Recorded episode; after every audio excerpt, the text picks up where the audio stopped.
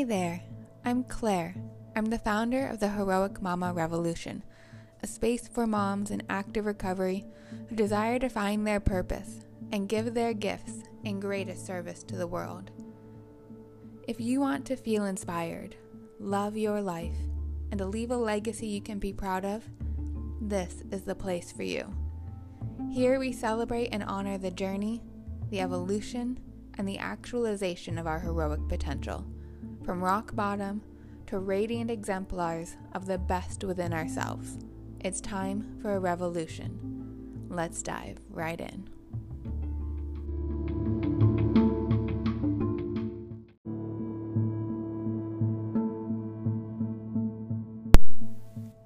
Hey, heroic mamas, welcome back.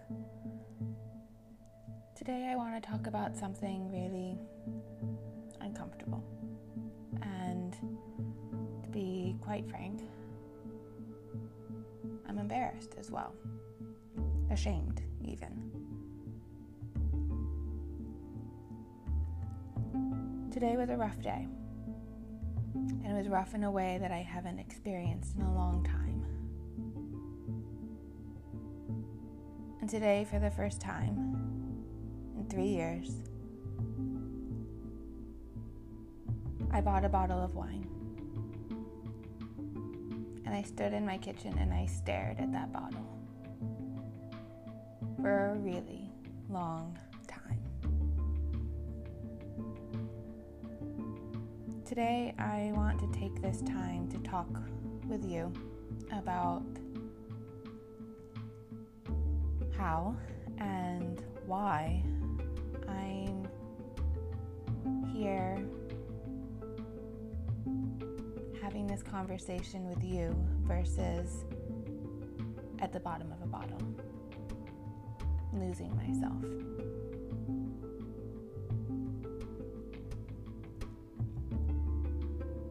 Relapse. Such a dirty and shame filled word.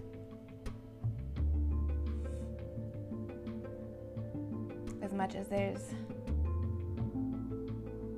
stigma and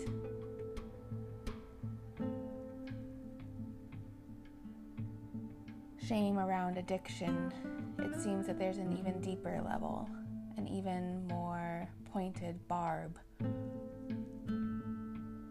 when it comes to relapse.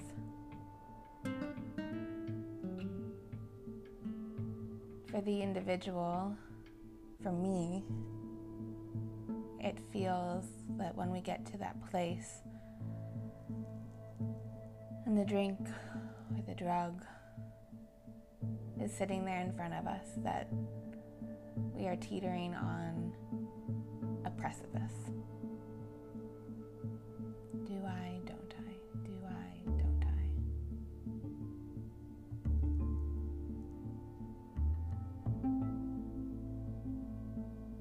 Addiction is a silent disease that's killing hundreds and thousands of people every single day.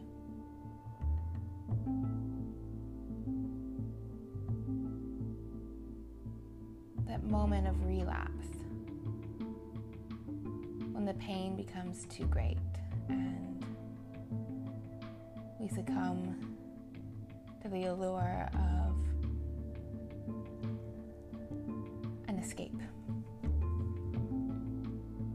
it's just momentary.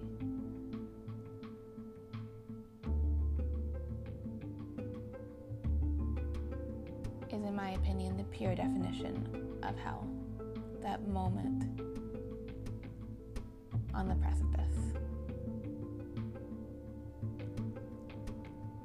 Earlier this week, I led a sober moms group, and three new moms joined each of them had recently relapsed.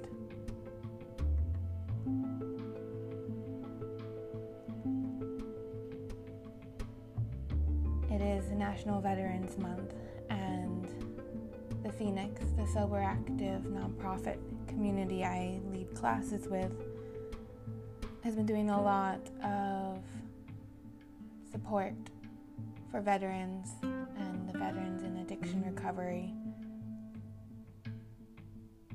And it's brought it home to me how often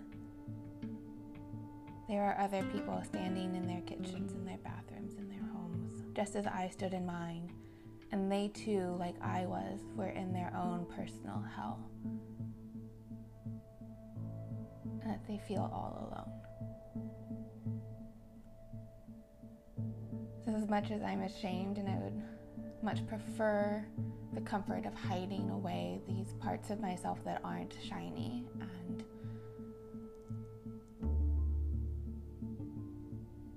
something that it feels worthy of being proud of.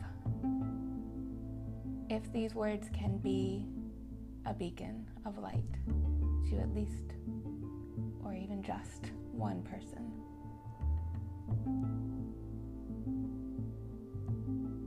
A light that shines on them on that precipice as they stand there and helps them remember that there are other choices. Then my uncomfortability of sharing is worth it. That if more of us could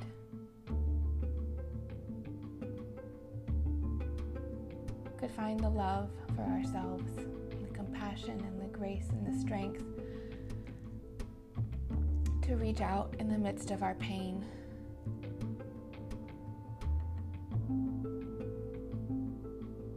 We would come to know that we aren't alone that there are others too who can truly empathize with the hell that we are living in. A hell created by our own minds, that lives in our bodies, that can keep us trapped, cycling, surviving.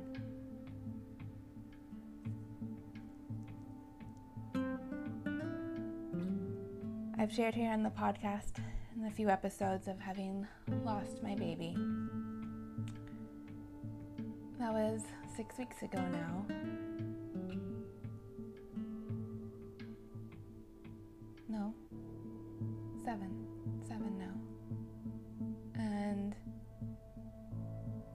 Days I truly do feel fine. And others, not so much.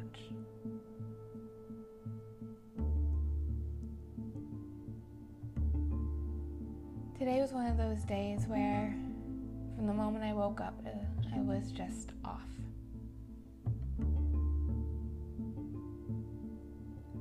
found myself plagued by this thought that just kept coming up this is not how things are supposed to be.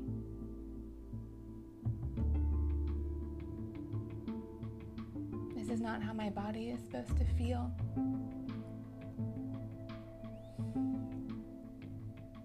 I'm alone this weekend as our boys are with their other parent, and my partner is off guy's weekend. And I was so excited to have the time to myself, to have the space to just do what I wanted to do.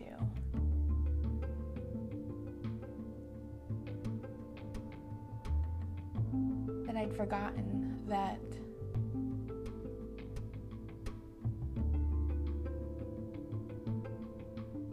so often being alone having endless time to myself is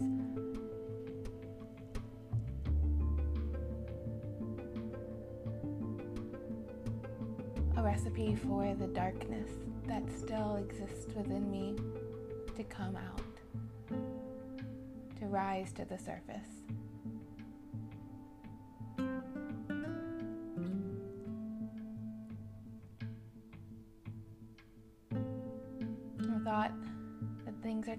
Not how things are supposed to be. I am not supposed to not be pregnant. I am not supposed to ever be alone right now. That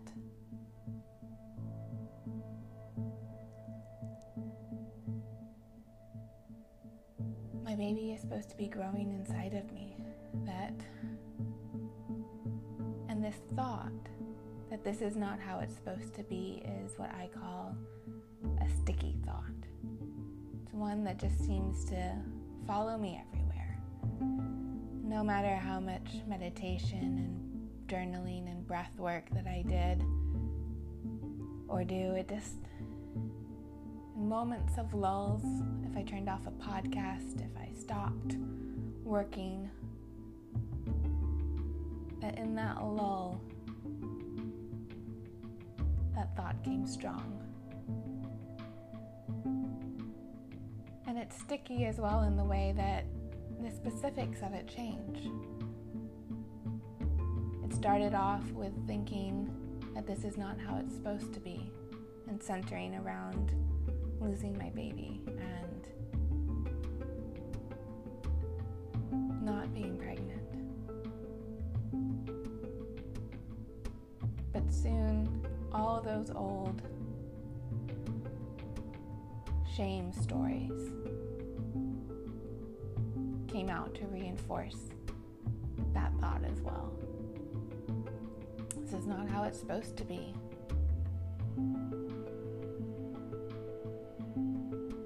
In any way. That the sticky thought is one that confirms that my life is not worthy, that it is not valuable because it is not the way that it was supposed to be. Not the way that my parents intended for my life to go. It is not the way that society would say is the right way to live. And it seems as if one thought of shame collects another, collects another, collects another.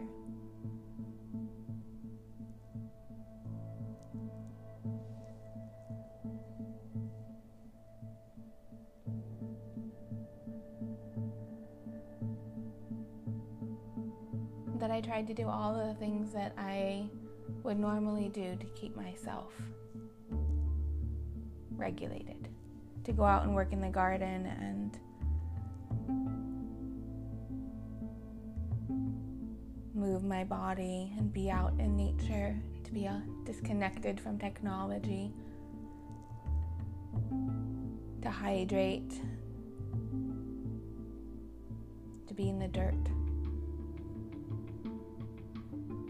And that thought was so sticky today that I just couldn't shake it. That as I'm out in the garden and it's a beautiful day and the fall leaves are just gorgeous and the sun was shining and I'm up to my knees and my elbows in dirt. And I've got a good sweat going on. And I've hydrated my body well.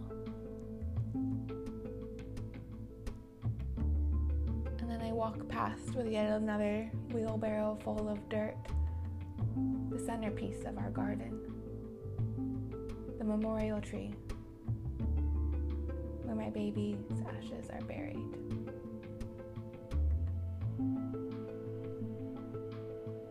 And that thought just slams me. This is not how I'm supposed to be spending time with my baby. This is not how it's supposed be. it's like that thought was the final, final blow that crumpled me. And all of those waves of shame and recrimination and self hatred just swallowed me whole again. You're worthless. Failure.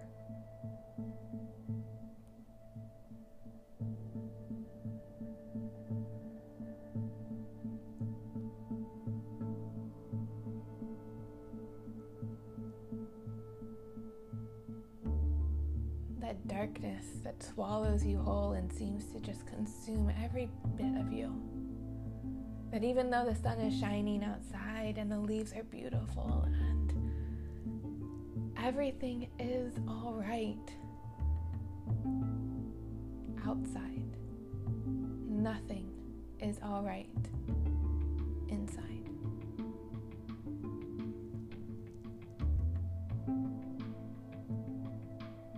It's almost locked down onto autopilot.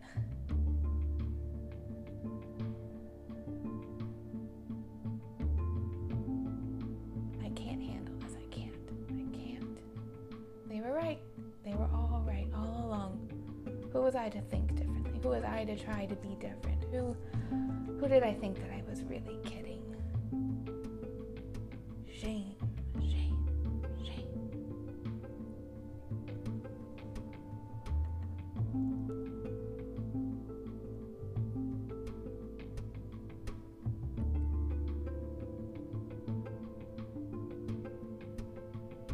It's easy to say that it's just a few off days that led me to today. The decision to buy that bottle of wine and to be standing there in my kitchen staring at it.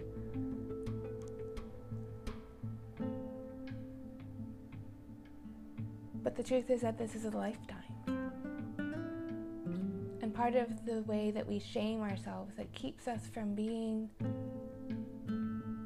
healthy and to be able to sustain our sobriety is that we tell ourselves that we should just be able to not think that way, to not drink, to not drug or our addiction of choice.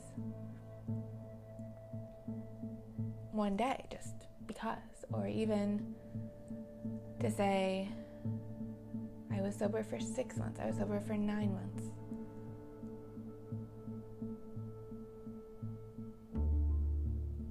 Two weeks ago, I celebrated my three year sober anniversary.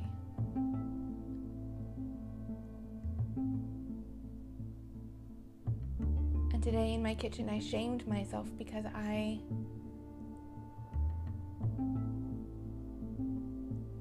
was standing on that precipice again.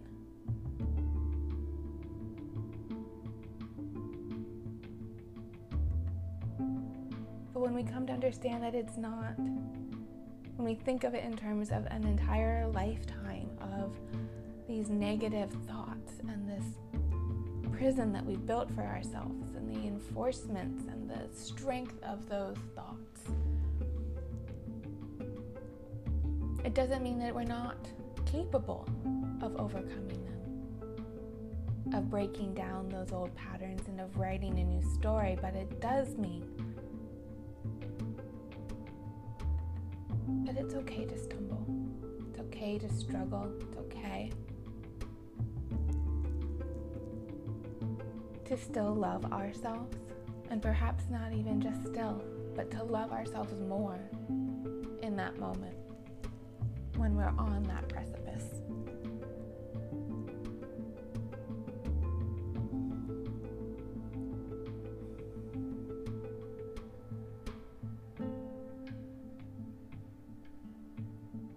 Morning in a workshop, I had a conversation with a woman I deeply admire about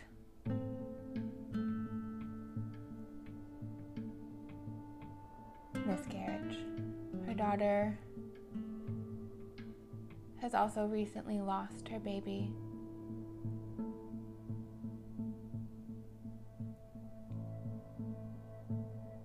She told me that she had such wonder and admiration and love for her daughter as she watched her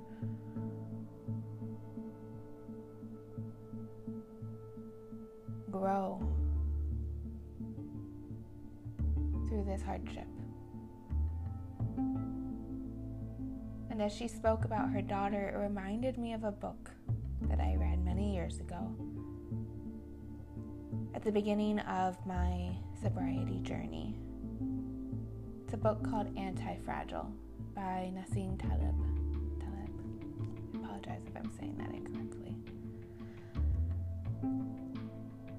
Anti fragility is this principle that there is something beyond resiliency. That even the most resilient material, most resilient individuals, most resilient mindsets have a breaking point. That it is not the ultimate goal that many of us are encouraged to be, be stronger, be more resilient, tough it out, see it through. You've got this. But he challenges us to think of something greater than resiliency. Not just stronger than fragile, but anti fragile.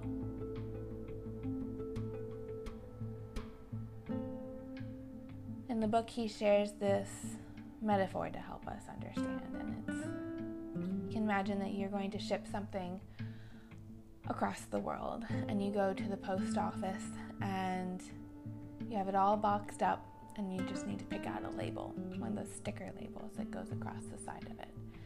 And you have three choices. The first says fragile. Handle me with care. I break easily. The second sticker you could choose says resilient. I'm pretty tough. Can kick me around and drop me a few times, but I'll eventually break. The third sticker, that sticker says anti fragile. Please kick me. For the harder you kick me, the stronger I get.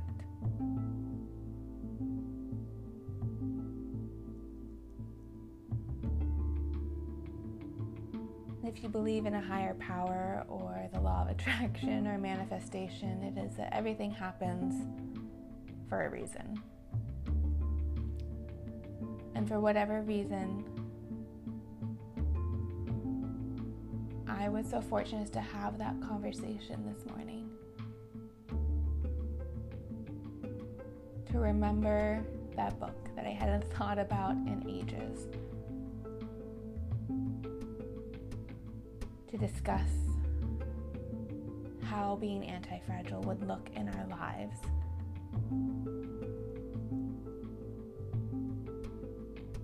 That conversation didn't stop me from ending up back on that precipice. But what it was, was that beacon of light. But as I stood there and stared at that bottle, my voice and her voice came back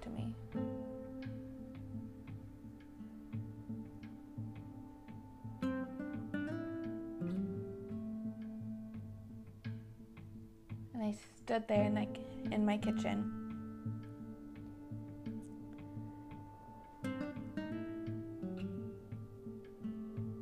Marveling, really, at the fact that I can be so kind and encouraging and loving with my words towards others, and to mean it from the depth of my soul, and yet to my own self, I whip myself viciously. My words are weapons that tear me down, keep me trapped within the prison that I have constructed.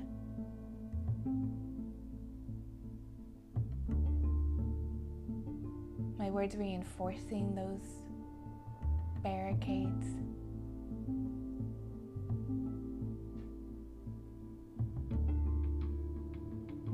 Against myself to rip myself to shreds again and again and again.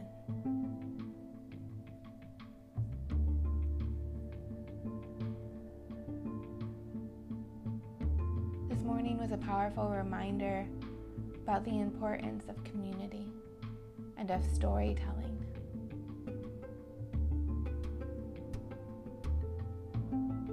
And that healing happens through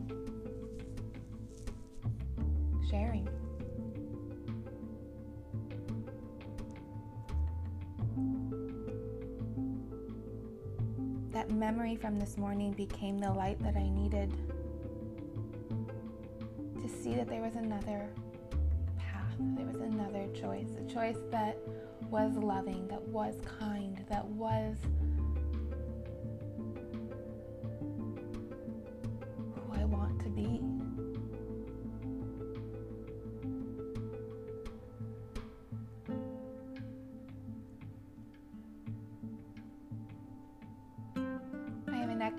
love to wear that says, She needed a hero, so that's what she became.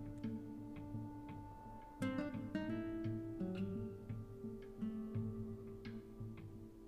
held on to that and took a deep breath. I picked up that bottle and I poured it out.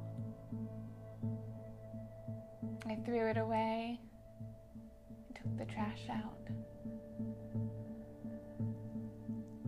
I bundled myself up and took myself for a walk in the woods. And at first, the inclination was there to just keep walking, just disappear, stay gone, stay gone forever. Nobody needs to know.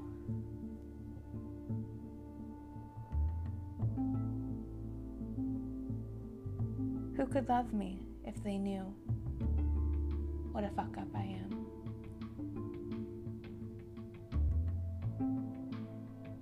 Who would want to be my friend? Who would accept me knowing that I almost drank again?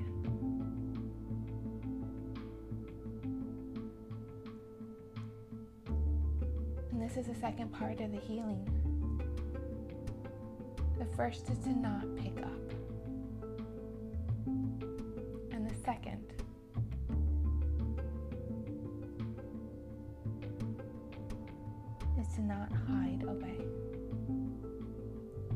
Inclination is strong to curl up in the fetal position and hide ourselves in our bed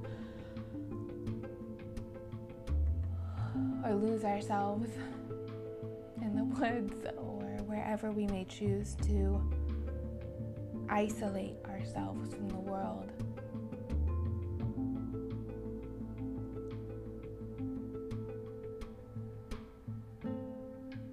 But what I've learned is that healing doesn't happen in isolation. True healing happens in community. And sometimes that means being really uncomfortable. It means humbling ourselves.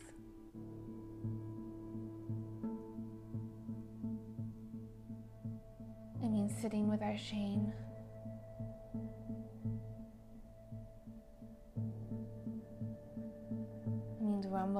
Our stories and the stories that others may have about us as well.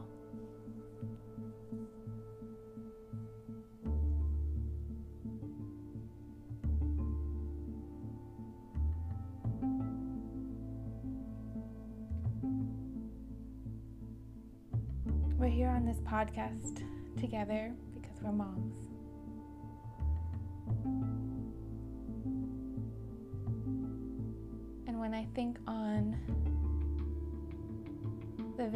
Have for my child and the the legacy that I want to be able to leave for him is one where he is always aware and has a deep knowing that of his own magic.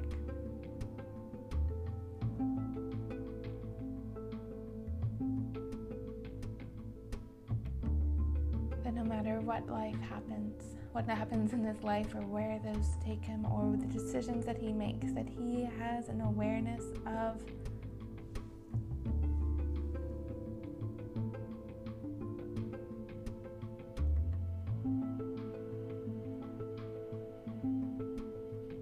his unique soul. That he values and cherishes that.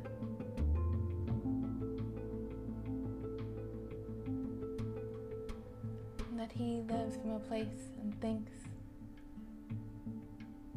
with deep, abiding, transcendent self love.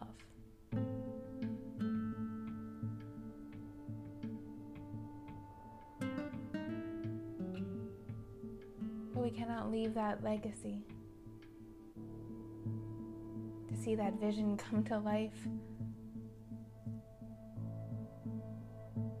I'm motivated by self hatred. When my actions and behaviors and thoughts are dictated from loathing and pain, fear,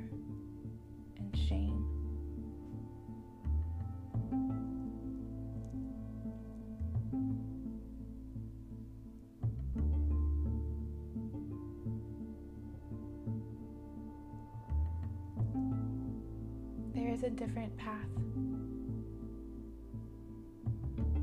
that we can choose to blaze.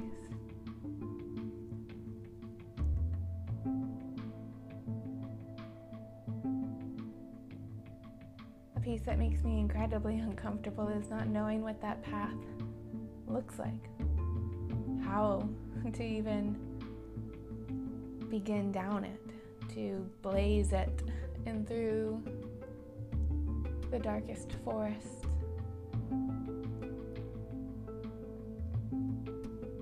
It makes me uncomfortable that I don't have those answers, that I don't know what that looks like. It makes me feel vulnerable and unworthy, an imposter.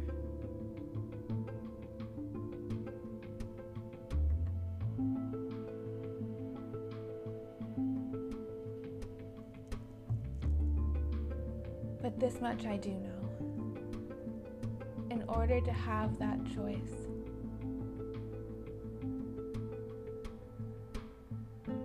I must choose first to stay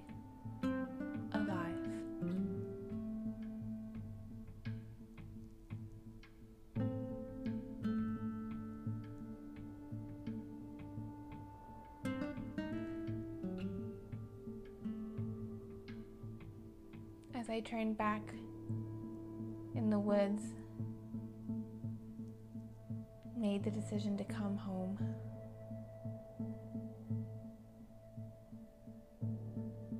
I knew that the next step I needed to take for my own healing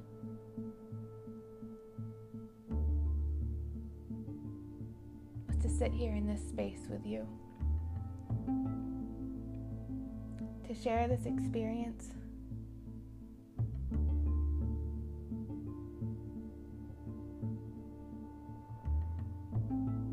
so that I would not feel alone, and that perhaps too you would not feel alone either.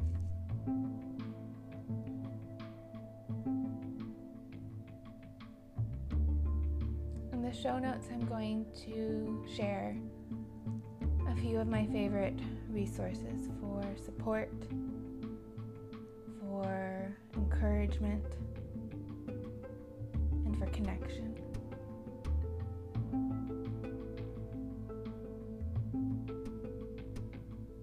Life is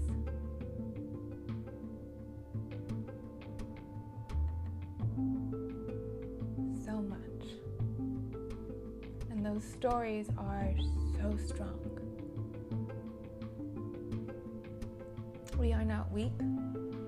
Struggling. We are not failures.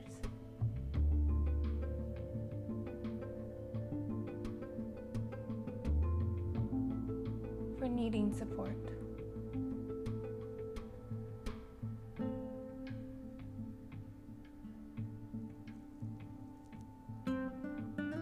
I want to mm-hmm. encourage you to reach out. Send me a message over on Instagram at Heroic Mama Revolution. If you're in a space where you could use someone to talk to. And please, if you know someone who maybe could use a little encouragement and a little hope, to share this podcast with them.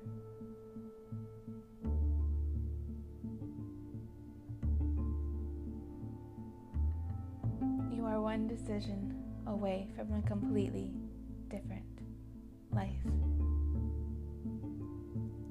Be the hero that you need, and your life.